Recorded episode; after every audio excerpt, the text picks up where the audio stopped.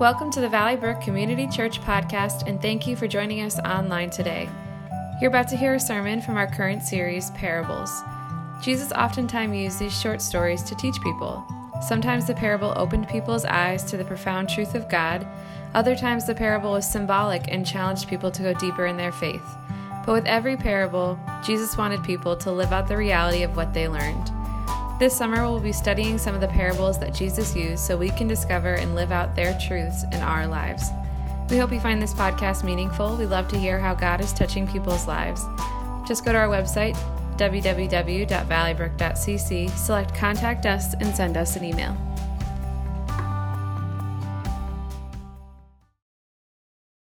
Morning, Valley Brook. My name is David Styler. I'm the student pastor here, and I want to take this opportunity to release our children through grade five to go to children's church.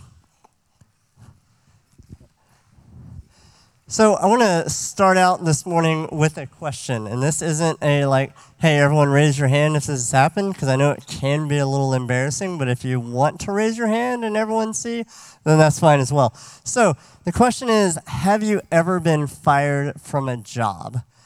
Maybe, maybe you have been fired from a job. Some of you are like, yep, that was me. Maybe you have. Maybe it was a, uh, maybe it was a surprise um, or a shock, something you didn't deserve, or maybe when you know the boss walked in or called you into your office, you're like, "Yep, I'm getting fired today," and you just knew it was coming. You deserved it. Um, you know, you expected it. You know, I didn't show up to the job. I did a lot of things on the internet, downloaded a lot of music, played solitaire, beat some really important levels of Angry Birds.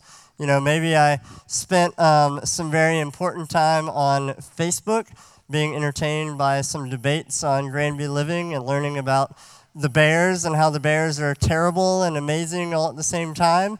You know, maybe like, you're like, yep, you know what? I deserved it. So you were fine with it. You were cool. Like, but then you then you left, and and you're thinking like, what am I gonna do now? Like, what is the next step? um, for my life. You know, how am I going to support my family? How am I going to pay? How am I going to pay the bills? You know, how am I going to support my Angry Birds addiction? Like, how am I going to do these things? You know, how am I going to do the important things in life? Because you know that when you apply for a job, they're going to want to call your previous job and say, why is he no longer working there? And when they're like, he didn't do anything, and he just goofed off, then then there's a problem. So if you've felt that, if you've experienced that, then the parable we're going to look at today is very very similar. So we're looking at um, Luke 16, and Jesus is telling a parable about a guy who was getting fired. He deserved it, and and he knew it. Um, so in advance, I want to tell you guys that this is probably the most difficult, complicated parable that Jesus tells. Um, so I told Pastor Clark that I think he gave me this one because he didn't want to do it himself. Um, he said that I picked the date to preach, which is true, and that I knew which parable I was going to do.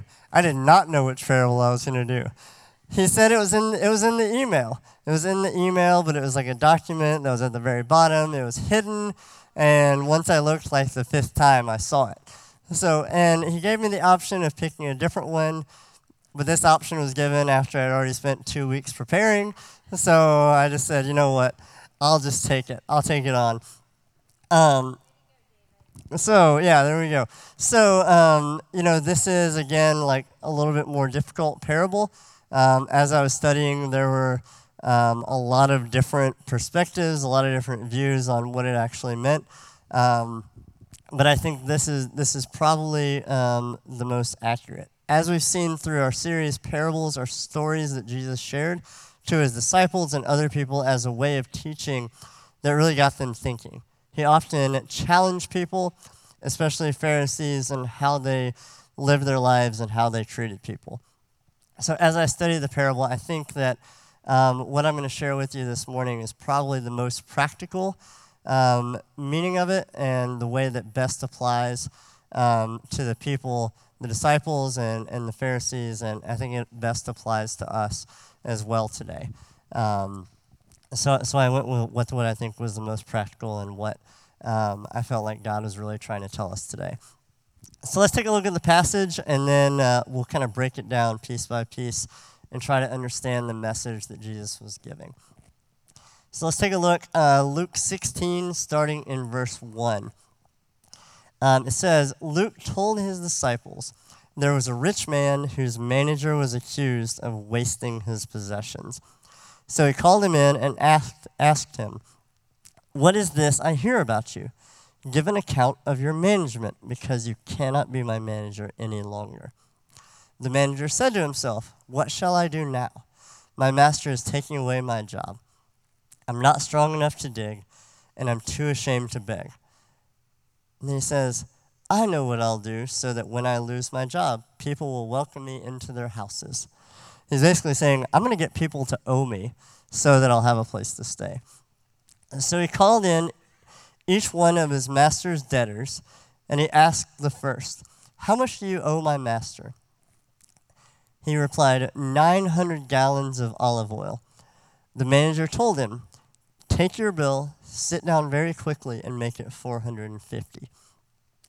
Then he asked the second, How much do you owe? Said, A thousand bushels of wheat, he replied. He told him, Take your bill and make it 800 like if I was if I was the manager, if I was the rich man, and then you know the the manager came in to bring an account to me and he says, "Hey, I got you this money, but I basically like cut your earnings in half." I don't know that I would be that happy, um, but um, the rich man. Uh, the master commended the dishonest manager because he had acted shrewdly. Um, for the and it says, For the people of this world are more shrewd in dealing with their own kind than are the people of the light. So when I first read this, I'm like, what does the word shrewd even mean? Because when I first read it, I'm like, this is a terrible thing that that he's saying. Like shrewd just sounds kind of kind of evil. And really what I saw was that when he's saying shrewd, he means clever. So it's clever, maybe witty, and, you know, looking ahead. So let's continue. Um, verse 9 Jesus says, I tell you, use worldly wealth to gain friends for yourself, so that when it is gone, you'll be welcomed into eternal dwellings. Whoever can be trusted with very little can also be trusted with much. And whoever is dishonest with very little will also be dishonest with much. So if you um, have not been trustworthy in handling worldly wealth, who will trust you with true riches? And if you have not been trustworthy with someone else's property, who will give you property of your own? No one can serve two masters. Either you will hate one and love the other, or you will be devoted to one and despise the other.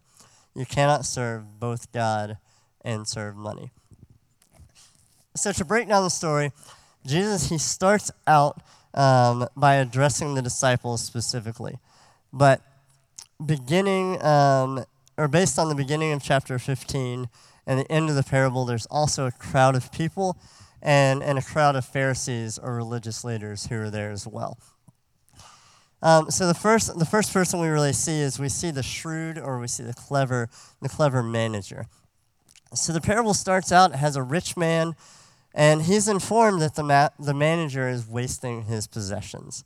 So before we get too far in, um, the question is like, what is the manager actually supposed to be doing? So we have, you know, the word manager today can mean a lot of different things. It could be the the manager and CEO of a Fortune 500 company, or it could be the shift manager at a McDonald's, you know, or somewhere in between. So that's really a wide range of, of responsibilities. Um, I think in this case, the manager or steward was a trusted servant who was chief in the management and distribution of household provision. He provided food for all of the servants um, in the house, thus managing the master's resources for the well being of others. He also acted as an agent for his manager. Um, for his ma- uh, the, he acted as an agent for his master, for the rich man, with full authority to transact business in his master's name. So he dealt with finances of the rich man a lot as well. So the rich man, he finds out that his manager was guilty of wasting um, of wasting resources. He isn't necessarily stealing or cheating, but he's simply being wasteful, he's being irresponsible, um, and probably pretty lazy as well. In verse 2, the rich man calls him in and he gives the manager a chance to defend himself. He says, You know, this is what, I, what I've heard about you. You know, is it, is it true? And the manager tells him, or the manager knows he's guilty, so he basically says nothing. He doesn't, we don't see anywhere in here that he tries to defend himself or say, no, that's not true, or I've been working really hard. Um, he says nothing. So the master says, um, you know, give me an account of your management because you can no longer work for me. So then we have um, the manager. He knows that he deserves to be fired, um, and he's stressed out and he's worried about the future. He says, Wow, I'm, you know, because not only was he a manager, but he also lived in the rich man's house. So that was where he lived when he got fired. You know, he was obviously going to be kicked out. He wasn't going to get fired and then said, "All right, sure, you can keep your room, you can keep all your food and all that." You know, he's he's kicked out altogether. So he's like, "What in the world am I going to do?" And in verse three, he says, "He says, wait a minute." He goes, I'm not strong enough to dig or do like manual labor. And he says, I'm too ashamed to beg. So he was, you know, he was probably lazy, he was weak, but then he also had a lot of pride in him, so he didn't want to ask people for money. After that, he decides that since he's weak and he's too proud to beg, he wants to figure out how to be a freeloader and a couch surfer who can live at other people's expense. So as I'm thinking about this, I, I kind of picture him as like, you know, the 30 to 40 year old kid who, you know, kid who like lives in his parents' basement, um, watches Netflix, plays video games, doesn't have a job, isn't looking for a job, and maybe he like, you know, yells up to his mom to bring him like bagel bites or pizza rolls and, and you know, mom, you know, laundry's ready, you know, things like that. So you kind of see him as being the like couch surfer, the freeloader, the you know guy living in the basement who doesn't work and watches Netflix and plays video games. I mean, in a mo- more modern setting, obviously. They didn't have Netflix in the Bible times. Um, so, um, but as far as people as as people know, he still works for the rich man. So he discounts people's bills um, so that they'll owe him. He's like, hey, you know, if I can save them money you know, help them pay off their debt, then they'll owe me and they'll give me a place to stay. So the total reduction of bills totaled around 20 months' wages. So he, he cut their bill pretty significantly, and they were they were quick to sign, they were quick to pay. They're like, yeah, this is awesome. Um, and verse eight again, it's it's a pretty confusing verse because the rich man actually praises the unrighteous manager for being shrewd, for being clever, to uh, he praises him for looking ahead to the future. So, in the second part of verse 8, um, Jesus steps out of the story. You know, it's like the story's over now. Now, Jesus begins explaining um, what it means. And um, you know, he says, The rich man praises uh, the dishonest manager because of his planning ahead. And Jesus says, The children of this age, when he's referring to that, he's saying, you know, people who aren't my disciples. Um, in today's terms, it's people who aren't who aren't Christians, who aren't followers of Christ. He says um, they are more shrewd and more clever in the things of this world than the disciples, and he's saying like this is a good thing. Um, John Piper says that that basically Jesus is saying it may be true that you poor benign Christians don't know how to be smart in this world's affairs, but guess what? It is insignificant compared to the wisdom that I'm about to teach you and how to use money to secure your eternal future.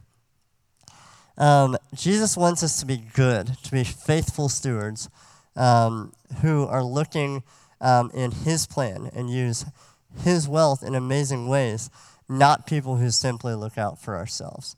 Um, he wants us to not be like the, the shrewd manager who's only looking out for ourselves. You know, he's sharing, you know, Christians um, my disciples aren't, you know, that wise or that shrewd. They're people who are looking more to the eternal future than their than their temporary place that they're going to sleep. So, uh, for application, I want to take a look at what it means to be a faithful steward. Um, here, verse 9 really gives the punchline. Um, here's what the disciple, the Christian disciple or steward of God's possessions needs to do. Says we need to use the worldly wealth or earthly money to make friends. These aren't friends like, hey, now I'm rich, so I'm going to have all these friends that follow me around because I have money. That's not, that's not what it's talking about. He says, you know, these are our friends who outlive our world and can give us homes that last forever. These friends are God, the Father, Son, and Holy Spirit. Um, the faithful steward, God's stewards, must be shrewd and clever in using the wealth of this world to get a home in the world to come. Christ is the owner or master of the house, and those who serve God are stewards or servants in God's house. We're not owners. It's not, yeah, this is mine, this is mine. It's this is God's. Like God wants to use us and all the things that He provides us with um, for Him and for His glory. Um, the faithful and just steward is a person whose master is God. They will use the wealth that they have here on earth in building up the kingdom of God. We need to be generous with our wealth and use it to the benefit of others. Um, so, Pastor Clark kind of touched on this last week. Um, a lot of us like some of you may be rich, but a lot of us are like, we're not, you know, we're not rich. It's not like we have $100,000 laying around that we can, you know, use to help people. Um, but if you make $32,000 a year, you are in the top 1% in the world. Um, you know, if you say, oh, I, I only make 32000 a year, like you're in the top 1% of the world. You know, if you have a, a car and a home to go to, you know, with food in your house, um, you know, you're wealthy. I think some of us, like, you know, we're like at home and we look in the fridge or, you know, look in the cabinet and you're like, I don't have any food. Like, we have food. it may not be like, it may not be what you want, but like, I think all of us, like, we have, you know, food in our home. We have things, things to eat. So if you have a car or a house and, and food, like, you're wealthy. Um, we all have things that we can give up to do a better job of using our wealth for God.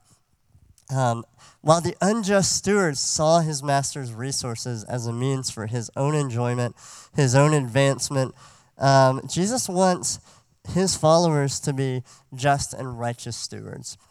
Um, if we understand that everything that we own is a gift from God, everything we own belongs to Him, then we realize that, that God is the owner and we are his stewards. Um, we are to use the master, we're to use God's resources to further um, his goals, not our own. Um, a pastor and writer named Thabiti Anyabwile says um, the Lord's teaching about discipleship as stewardship brings our faith to real life. Um, he said, The rubber of discipleship meets the road of practical decisions about money and possessions. The Lord teaches us um, that we are that we display our relationship with God in our decisions and actions as caretakers of his possessions. So let's get practical here. Taking a look at, at our own life and the things we have around us. Um, with the internet and social media and Amazon at our fingertips, it's easy to see things that we're tempted to buy or that we feel like we, we need. You know, someone asked me, like, oh, where did you get that book? It's like, Amazon. Where'd you get those clothes? Amazon. Where'd you get the furniture? Amazon. Like, where did you get your groceries the other day? Like, Amazon. You know, we can get everything there. It's all at our fingertips. You know, with Instagram and Facebook, we see um, you know, what other people are wearing, what they have, like the new styles. You know, we see all of that, and it's easy for us to think like, oh, I need that. It's like, no, we really don't need that. That's just what kind of goes through goes through our mind, um, and it's easy to compare ourselves to other people. But in what ways can we use our wealth um, to be righteous stewards, to be good stewards of what God has given us? Um, the first way is simple it is in giving back to the church through tithing and giving. Um, you know, when you give to the church or you give support to missionaries, you know, you're supporting God's work and you're using your money to serve, to serve Him. You know, when you tithe, it's not just that you're giving money to the church. It's, um, you know, a way that you are worshiping God and that you are supporting um, the ministry, you're supporting the work that He wants to do. Um, another way is through giving support to people who are doing God's work or supporting people in need. Um, this could be through supporting like various charities, you know, helping finance mission trips, or simply helping and supporting people in need. Um, many of you helped support Amber and I in adopting our son Oliver, and you know that was such a blessing um, to us. You know, when you give financial support to help people um, in need, like that is such a blessing um, to them, and really, it's a blessing, you know, to you as well. I know when some of you like see, um, you know, Oliver now, and maybe some of you have followed him from, you know, the beginning. Like it's amazing to see. Um, you know where he is now and and those of you who helped us through you know prayer and and giving and support like you know, you've been a part of that. You've been a part of his journey and his life so far. Um, and we really appreciate it. It means so much to us. You know, a third way um, is through giving our time to serve and to invest in people. Um, you know, this, this passage, this parable is, is mostly talking about, about finances and talking about, you know, richness and, and the things that, that God has given us. But um, you know, in today's world, we have such busy lives that sometimes time is worth more than money to us. Um, you know, it's easy to say, oh, well, you know, hey, I can, I can just give money and help, which is like money is helpful, but also time means so much as well. Um, you know, sometimes time again is worth is worth more than money, and investing time in someone makes a greater impact than just giving money and walking away. Um, John Piper says, Don't worry about being a shrewd investor in this age, where you can provide a future that will only fail. Instead, be a really shrewd investor by investing in people's lives. Use your resources to do as much good as you can for the glory of God and the eternal glo- good of others. Others who will go before you and welcome you there. You know, there are tons of opportunities around us to, to serve and to give our time whether it's helping someone in your neighborhood, supporting the needs and caring for someone in the church who's going through a hard time or, or illness or sickness, um, or serving in the church or in the community in various ways. Um, you know, it's easy to look down and just say, "Oh well, I, I, I don't know I don't know where to serve. I don't know where to start or or how to serve." Um, but there are plenty of opportunities if we if we just you know look up and look around or if we just ask. Um, a lot of times when we do just kind of look down and we say those things, it's because all we're looking at is ourselves or looking at what's right in front of us. Um, you know, but again, if we ask, but you may say like, I don't have time to serve. You know, I have a family. You know, my kids play. I have five kids. They all play sports, and I have you know work and working crazy hours, and and you know you're looking at all of this stuff. Um, and all the time and how stretched you already are. Um, you know, we have needs in our church that you could serve anywhere from, you know, weekly to monthly to even like once a year. Um, there's always opportunities to serve, and I think we can always find um, time to give in different ways. Um, and these are everything from simply welcoming people as they walk in the door to helping with snacks after service to cleaning or mowing the lawn working with kids or teens or you know, hosting or leading a small group. Those are just a few, just a few things that that we have um, available to serve in our church.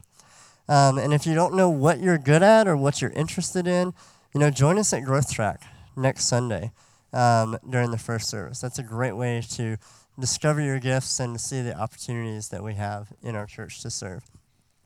The point is, um, we all have some time, we all have some resources or money that we can use for God. We need to be faithful with the time and resources um, that God has given us, that God has provided for us. Verses 10 and 11 say, um, Whoever can be trusted with very little can also be trusted with much. And whoever is dishonest with very little will also be dishonest with much. So if you have not been trustworthy in handling worldly wealth, who will trust you with true riches? Now understand, like these verses, it's not a prosperity thing like, oh, if you're faithful, then God will, you know, give you riches and give you all this other stuff. Um, what it is, is it means that when we are faithful with God has given us, He will reward us in heaven. He will re- reward us with, with eternal riches and with, you know, permanent um, blessing and rewards. Um, the third thing that I want to look at here is that God is um, the master. God needs to be our master. He needs to be our Lord and the priority. Um, the real challenge of this passage comes in verse 13, uh, where Jesus says, No one can serve two masters. Either you will hate one and love the other, or you will be devoted to the one and despise the other. You cannot serve both God and money. We can't serve two masters or worship two gods. Um, it's one or the other. So I still remember my, my first year here at Valley Brook, and we had our uh, winter retreat. We went up to Hume, um, and we were with our middle school group. And we were in the cabin on the last night, and we were talking about um, making the decision to follow Christ and giving your life to Him, making Him Lord of your life. Um, and I challenged our students to make the commitment to follow him. And, and I said, you know, is, does anyone want to make that decision tonight? Is anyone who, you know, hasn't um, asked Jesus to be your Savior and Lord, does anyone want to do that? And I, you know, and I explained to them and I reminded them, like, this is a important decision and this is one that is, you know, permanent. And it's like, I'm in 100%. Um, I had one student raise his hand and he said, like, I'm 50 50. Uh, which, like, honestly, like, I appreciated his honesty. I appreciated him saying, like, here is where I'm at. You know, he was being open and saying, like, I, I want to follow God. I want God to be my Savior, but I still don't want anything about my life to change. Um, and, and, and sadly, I had to t- tell him, you know, either God is God and He's your Lord and He's your priority, or He's not. You can't go halfway. Like it's it's it's all or nothing here. You know, and, and that was sad. And this is just a reminder, like we can't serve God and money. We can't serve God and and you know pride or status or time or anything else.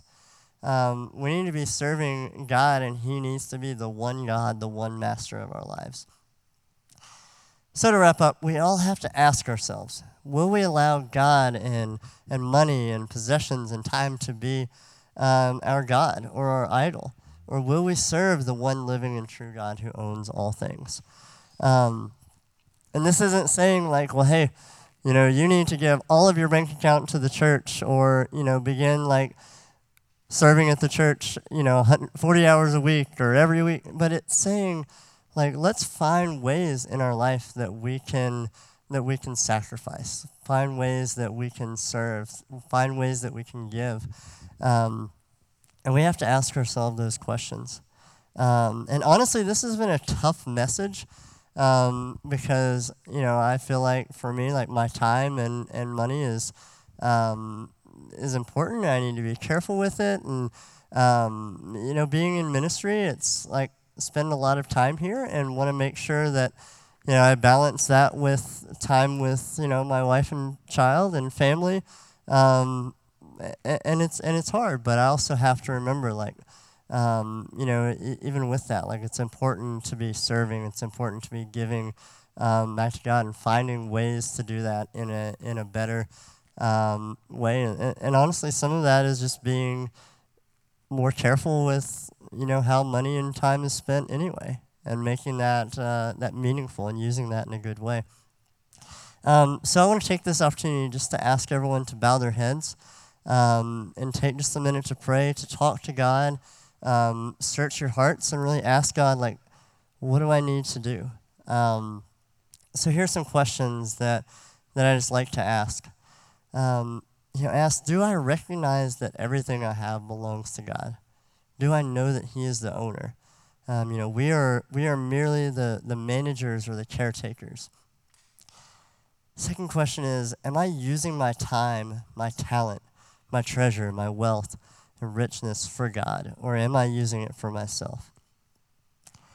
Do I use what I have in a way that pleases God, or do I use it in a way that cheats God? Am I storing up treasures in heaven? Or am I building up the, the riches of the world um, that will fail me, that won't be here forever? God, I pray as we um, go to the next part of our service to um, worship and communion, God, I pray that you will um, just speak to our hearts, that God, that you will show us um, things in our life that, that we need to change, things that we need to adjust to um, follow you in a, in a better way, and so that we can be better stewards of what you have given us. Um, and God, I just pray that you will work in our hearts and um, that we won't leave this here on on Sunday morning when service is over, but God, that we will just take your word um, with us and that we will hold it and its principles in our hearts. In Jesus' name I pray. Amen. Thank you for listening to our podcast. It is our sincere hope that it has blessed you. For more information, visit our website at www.valleybrook.cc.